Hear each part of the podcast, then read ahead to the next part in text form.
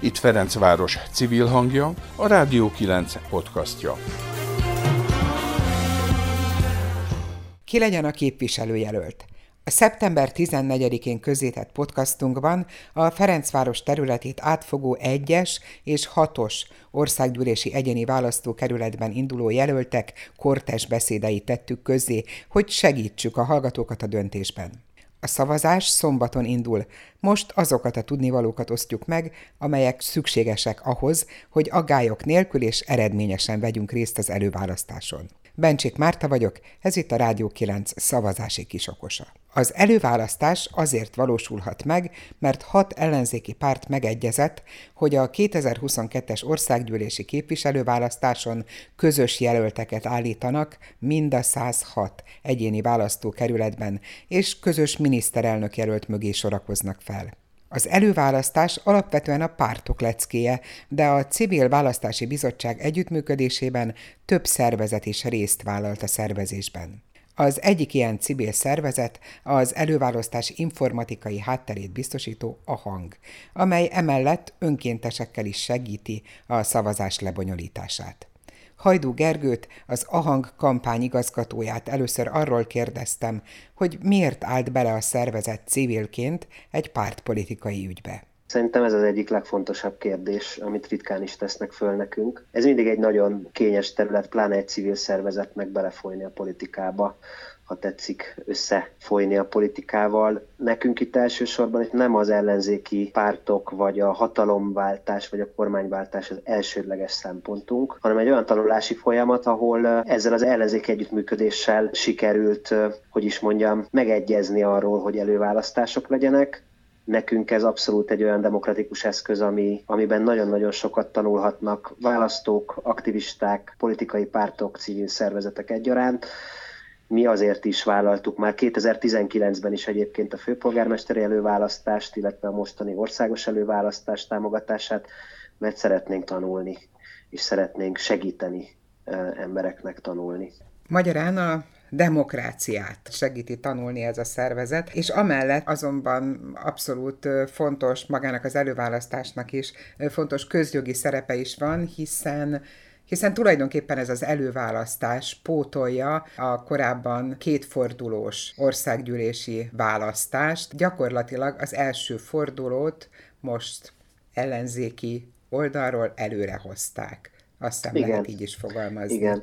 Igen, ez így van, és ez abszolút egy választói akarat is volt, tehát hogy ennek azért nagyon megalapozott mérései, illetve hát a nyilvánosságban is nagyon sokat lehetett erről, erről olvasni, hallani. Ezt a megrendelést, ha tetszik, az ellenzéki pártok elfogadták, felismerték, és végre eljutottak odáig, hogy beleállnak ebbe a történetbe. Nevezhetjük első fordulónak, vagy nulladik fordulónak. Az biztos, hogy a 2010 után 11-ben átváltoztatott választási rendszer az nem a magyar demokráciára van szabva, hanem a jelenlegi kormánypártra. A szavazás szeptember 18-án, azaz szombaton fog megnyílni, és több mint egy héten keresztül, 8 napig lehet majd szavazni. Hogyan lehet szavazni, mit csináljon az a választópolgár, aki fontosnak tartja azt, hogy részt vegyen ezen, hol szavazhat, milyen módon szavazhat? Ehhez talán két fontos weboldalnak a címét mondanám legelőször, bízva abban, hogy a hallgatók nagy része fel tudja keresni ezeket a weboldalakat. Ugye az egyik az előválasztás 2021.hu, ami az ellenzéki pártok üzemeltetésében van. Itt ugye a legfrissebb infókról tájékozódhatnak azzal kapcsolatban, hogy a sátras személyes szavazást hol tudják elérni, tehát hogy itt van egy olyan kereső, ami a választókerületben elérhető sátrakat listázza, és az hangüzemeltetésében pedig az előválasztás.hu weboldal működik, ahol pedig a legtöbbet az online szavazásról lehet megtudni, illetve az online szavazás is itt fog majd történni 18-ától. Ugye a sátraknál az fontos tudni, hogy hát itt azért van anyagi és emberi erőforrás, hogy is mondjam, kapacitásnak a limitje, tehát nagyjából 300 sátor tud országszerte megjelenni, viszont majdnem 800 településen, tehát hogy itt lesznek fix sátrak a nagyobb településeken, és a kisebb településekre pedig utazni fognak ezek a sátrak, és eltöltenek egy-egy napot. Azt látjuk a mostani számítások alapján, hogy nagyjából 800 településen lesz lehetőség szavazni és akkor visszatérve még az online szavazásra egy picit, ugye valaki vagy online, vagy személyesen fog tudni szavazni, ezt ugye mindenki eldöntheti saját maga. Az online szavazásra ugyanaz szükséges, mint a személyes szavazásra, tehát valamilyen fényképes igazolvány, illetve egy állandó magyarországi lakcímet tartalmazó lakcímkártya. Az online szavazáshoz ügyfélkapu szükséges? Az a jó hír, hogy nem, ezt továbbfejlesztettük ezt a rendszert, tehát hogy ügyfélkapu nélkül is lehet szavazni, amennyiben van érvényes személyigazolványunk, vagy útlevelünk, vagy vezetői engedélyünk, illetve mellé a lakcímkártya kell. Ezek az adatok és a, és a szavazó saját maga szükséges ehhez, mert ugye egy videóazonosítás során is ellenőrizni fogjuk, hogy senki nem él vissza másnak az adatával, tehát a fényképes igazolványt az arcunkkal egy időben kell mutatni élő videóhívásban a call centeres operátoroknak, aktivistáknak, tehát gyakorlatilag leképeztük, leképezzük a személyes szavazást, ahol ugyanerre van szükség. Tételezzük fel, hogy én most szeretnék online szavazni, mondjuk már lehet, akkor mit kell tennem? Tehát be kell írnom mit? Hogy előválasztás.hu, Igen. vagy, eló, vagy elóvalasztás.hu, és ezen a weboldalon ott az oldal jobb felső sarkában van egy online szavazok gomb, amire rá lehet kattintani, és innentől a rendszer hát igyekszik értelemszerűen végig kísérni a választót a teendőkön. Itt adatokat be kell vinni, megadni karakterpontosan, tehát hogy az eltérést azt érzékelni fogja a rendszer, és aztán, hogyha ezek az adatok rendesen belettek írva és beküldve, akkor valamennyi sorbanállás után, ugye itt is online is várható sorbanállás, mert nagyon sokan érdeklődnek, valamennyi sorbanállás után elindul az élő videóhívás, ahol pedig már csak fel kell mutatni ezeket az igazolványokat, igazolványokat, és az fontos, hogy ezeket az adatokat mi nem tároljuk utána semmilyen formában, ez a regisztrációra szolgál, és hogyha ez megtörtént, akkor utána egy szavazói linket fog kapni a, a, az állampolgár, és itt az a lényeg, hogy ugye elindult már ez a videóazonosítós regisztráció, viszont szavazni majd csak 18-ától lehet. Tehát ha valaki most végigmegy ezen a folyamaton, akkor addig jut el, hogy jóvá hagyják a videóhívás során hogy ő egy érvényes szavazópolgár, ha tetszik, és ezután kap egy linket a megadott e-mail címére, amire majd csak 18-ától kattinthat, vagyis hát akkor érdemes, mert akkor jelenik majd meg csak az, az online szavazólap. Tehát akkor viszont már nincsen szükség újabb azonosításra, Ott már nem lesz hanem szükség csak a megfelelő módon a szavazást azt Így van. lebonyolítja. Így van. Még annyi fontos, hogy 18-a után is ugyanerre lehetőség lesz, csak akkor már a két folyamat össze lesz kötve, tehát hogyha megtörténik a videóazonosítás, mert valaki csak 18-ától ér rá mondjuk, eltölteni ennyi időt a gép előtt, akkor már azonnal tovább kerülhet a, a szavazói területre. Mire számítotok, hogy többen fognak vajon online szavazni, vagy inkább a sátorba mennek el. A 2019-es főpolgármester jelölti választáson vagy szavazáskor mi volt? A, ott nagyon pici arány volt az online szavazók uh-huh. esetében, 64 ezeren szavaztak ugye személyesen a sátrakban, és mindösszesen 4 ezeren online, viszont egy sokkal bonyolultabb folyamat vezetett el az online szavazó felületig, ha tetszik. Most ezt nagyban leegyszerűsítettük, Ettől függetlenül azért a szavazatok nagy része az offline szavazó, szavazókból fog jönni. Mi dolgozunk azon, hogy minél több online szavazat is legyen. Itt most ugye mindig ezt várják tőlünk, hogy tudjunk tippelni, becsülni. Nehéz, de azért mi a 3-400 ezer szavazóval már nagyon elégedettek lennénk, és hogyha ebből pár tízezren online tudják ezt megtenni, akkor szintén azt mondhatjuk, hogy ez egy sikeres online szavazás volt a választás tisztaságát kifelügyeli? Hogyan lehet azt biztosítani? Hát ennek rengeteg összetevője van. Talán az egyik és legfontosabb, hogy azt garantálja a rendszerünk többek között, hogy egy ember csak egyszer szavazhat. Akár online szavaz, akár személyesen. Ennek van egy olyan technikai része, amivel túl sokáig nem mutatnám a hallgatókat, de ezért az fontos, hogy a fizikai szavazólapokon lesz egy QR kód, amit az AHANG rendszere bocsájt ki. Ez praktikusan azt jelenti, hogy x millió, 1 millió, x százezer szavazólapot egyedi QR kóddal látunk el. Vagyis, hogyha valaki ezeket hamisítani szeretné, hogy több szavazatot is bedobjon ugyanarra a jelöltre, hiába csinálja, mert a nyomdába ugye mi csak a saját QR kódos szavazólapjainkat küldtük el, és amikor a szavazatszámlálás megkezdődik 26-án, akkor ugye a szavazatszámlálók ezeket a QR kódokat egy tablet vagy egy mobiltelefon segítségével lepityentik, vagy csippantják, van nagyon sok gyönyörű magyar szó erre. Az a lényeg, hogy így beszkennelik ezeket a QR kódokat, és ott látni fogjuk, hogy ezt valóban a mi rendszerünk bocsájtotta ki, vagy valaki esetleg sikeresen próbált szavazólapot gyártani, semmilyen formában nem tudják hamisítani ezáltal a szavazólapokat, és nagyon leegyszerűsítve az online esetében is ugyanezt történik, tehát az online szavazólapok is egy egyedi QR kóddal lesznek ellátva.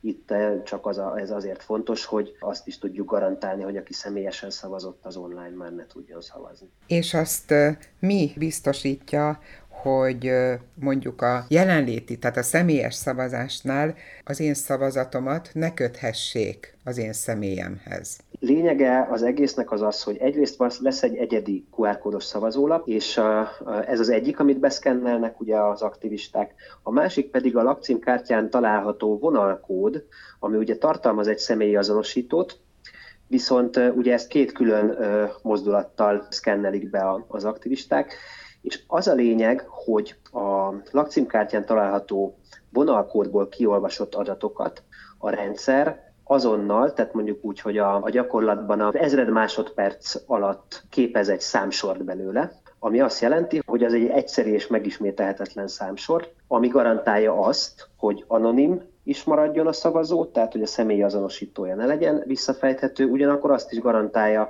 hogy ugyanazzal az azonosítóval mégse tudjon már más, vagy akár ugyanaz az ember még egyszer szavazni. Ez egy bonyolult technológiai eljárás, azonban ugye, eh, ami nagyon fontos, hogy ennek az egész adatvédelmi háttere és nyilatkozata az elérhető lesz a sátrakban, illetve online is elérhető minden szavazónak. A lényeg az az, hogy a rendszer ezt maximálisan garantálja, hogy ne lehessen összekötni szavazólapot szavazóval. A rendszernek a működtetése, illetve egyáltalán a szavazás mind a sátras, mind a virtuális sátras szavazás azért jelentős költséggel is jár. Ki állja ennek a költségeit? Ki fizeti a cechet? Igazából ennek a fejlesztését az AHANG munkatársai csinálták gyakorlatilag munkaidejükben, tehát az AHANG-nak van egy 8 fős állandó csapata, akik már az utóbbi másfél évben foglalkoztak ugye 19-es előválasztás után ennek a rendszerek a továbbfejlesztésével. Nekünk ez nem az előválasztások miatt készült elsősorban, hanem azért is, de hogy mi alapvetően ugye online különböző döntéshozatali rendszereket próbálunk fejleszteni. Ugye ennek egy ha tetszik, butább változatta az online petíció, ami azért nem garantál száz százalékban személyazonosságot, és ennek mentén mentünk tovább, ugye, hogy fejleszünk egy ennél hitelesebb rendszert. Tehát ez ilyen értelemben csak az a hangnak kerül pénzébe és a, az összes többi eszköz és beszerzés, akár a tabletek, akár a sátrak, stb. stb. az ugye megoszlik a pártok meg a civil szervezetek között. Itt azért a nagyobb anyagi vállalást természetesen a pártok végzik. Mi a saját külön adománygyűjtő kampányt szervezünk a mi kiadásainkra, ami ugye a rendszert, a szoftvert nem érinti, azonban érinti a különböző figyelemfelkeltő eszközök, molinók, matricák, sátorfalakat is fogunk biztosítani a pártok által beszerzett sátrakra. Ugye online hirdetéseket akarunk nagy mennyiségben finanszírozni, akár a Google-ön, akár a közösségi médiában, Facebookon, itt meg ott. Tehát, hogy mi ugye adományokat erre gyűjtünk, ebből most nagyjából már 35 millió forint gyűlt, gyűlt össze, 50 millió a célunk, ez remélhetőleg a szavazás alatt be is fog jönni. Óriás plakátokat is néhányat fizettünk, tehát hogy csak azt akarom mondani, hogy megosztanak a költségek, azért a logisztika nagy része, tehát hogy a több tonna szavazólap, meg a székek, asztalok, tabletek, stb. ezek a pártok finanszírozásában kerülnek el a szavazópontokra, és az egyéb eszközök, amiket most soroltam, azokat pedig az a hang biztosítja de maga a fejlesztés külön pénzbe nem kerül, illetve hát nálunk ugye az alapszabály, hogy pártoktól és cégektől pénzt nem fogadunk el, mikroadományokat fogadunk el erre a, erre a projektre is. Mi történik a nap végén a szavazó lapokkal? Ugye ezek lezárt plombált urnákba kerülnek, a procedúra ugyanaz, mint a hivatalos szavazáson, tehát a jegyzőkönyv, nyitójegyzőkönyv, első szavazó aláírja, bedobjuk az urnába, és akkor indul a szavazás, és a végén zárásként hasonlóképp és aztán ezek a lezárt plombált urnák őrzött helyszínekre kerülnek az ország különböző pontjai. Ezek kamerával is megfigyelt 0-24-ben a pártok által is megfigyelhető helyszínekre kerülnek be, illetve biztonsági őrzés is lesz mellettük. És ugye az utolsó szavazási napon ezek begyűjtésre kerülnek több megyei, illetve fővárosi helyszínre, és amikor beérkeztek az utolsó urnák, utána lehet felbontani az első urnát, illetve hát az urnákat, és akkor indul majd a számlálás. Kik a szavazatszámlálók? Részben a hang aktivisták, részben pártos aktivisták, ahogy a sátrakban is, illetve nagyon nagy részt a Számoljuk Együtt mozgalomnak a képzett szavazatszámlálói, ők az a civil szervezet, akik ezért a számlálásért felelősek, tehát itt ugye ki kell képezni ezeket az embereket a szavazatszámlálás metódusára, illetve meg is kell őket szervezni egy helyre, vagy több helyszínre, hát ez így áll össze. Ez több száz, vagy inkább ezres nagyságrendű szavazatszámlálót jelent. Ugye a főpolgármesteri előválasztáson nagyjából hát 120-150 szavazatszámláló számolt meg 64 ezer szavazatot kétszer, és mindezt tették nagyjából 8 óra alatt, azt hiszem 8-10 óra alatt. És hát ennek most a többszörösére készülünk, ami egyébként befolyásolhatja a végső eredményhirdetés időpontját is. Tehát nem tudjuk most még azt mondani, sőt jó eséllyel nem is fogjuk tudni végrehajtani, hogy már 26-án eredményhirdetés legyen, ez jó eséllyel másnapra fog kerülni. Hajdu Gergő, az AHANG kampányigazgatója beszélt a szavazás feltételeiről, a tisztességes választás lebonyolításának a biztosítékairól. A legfontosabb tudnivalók. Az előválasztás szeptember 18-ától szeptember 26-áig zajlik. Azok szavazhatnak, akik 2004. április 1 -e előtt születtek. Akik az előválasztáskor még kiskorúak, szülői nyilatkozat kell a részvételhez. Aki online szeretne szavazni, az elővalasztas.hu oldalon teheti meg. Aki a személyes szavazást részesíti előnyben, és az egyes országgyűlési egyéni választókerülethez tartozik, a Kálvin téren találja meg a szavazósátrat. Ugyanennek a választókerületnek Budán is van két szavazóhelye, a Battyányi téren és a Szélkálmán téren. Aki a hatos egyéni választókerület jelöltjeire szavaz, az a Nagyvárad téren, az Ecseri úti metró megállónál, illetve a Rákóczi téren voksolhat. Aki még nem döntötte el, hogy kire adja a szavazatát, hallgassa meg még egyszer a Rádió 9. szeptember 14-i podcastját, benne az egyéni jelöltek kortes beszédeivel. A Rádió 9 együttműködő partnere a 9-ben az Életoldal és a Ferencvárosi Közösségi Alapítvány. A műsor készítésében Nemesné Zinger Edina és Sarkadi Péter vett részt. Nevükben is köszönöm a figyelmet, Bencsik Mártát hallották. Ez volt a Rádió 9 podcastja.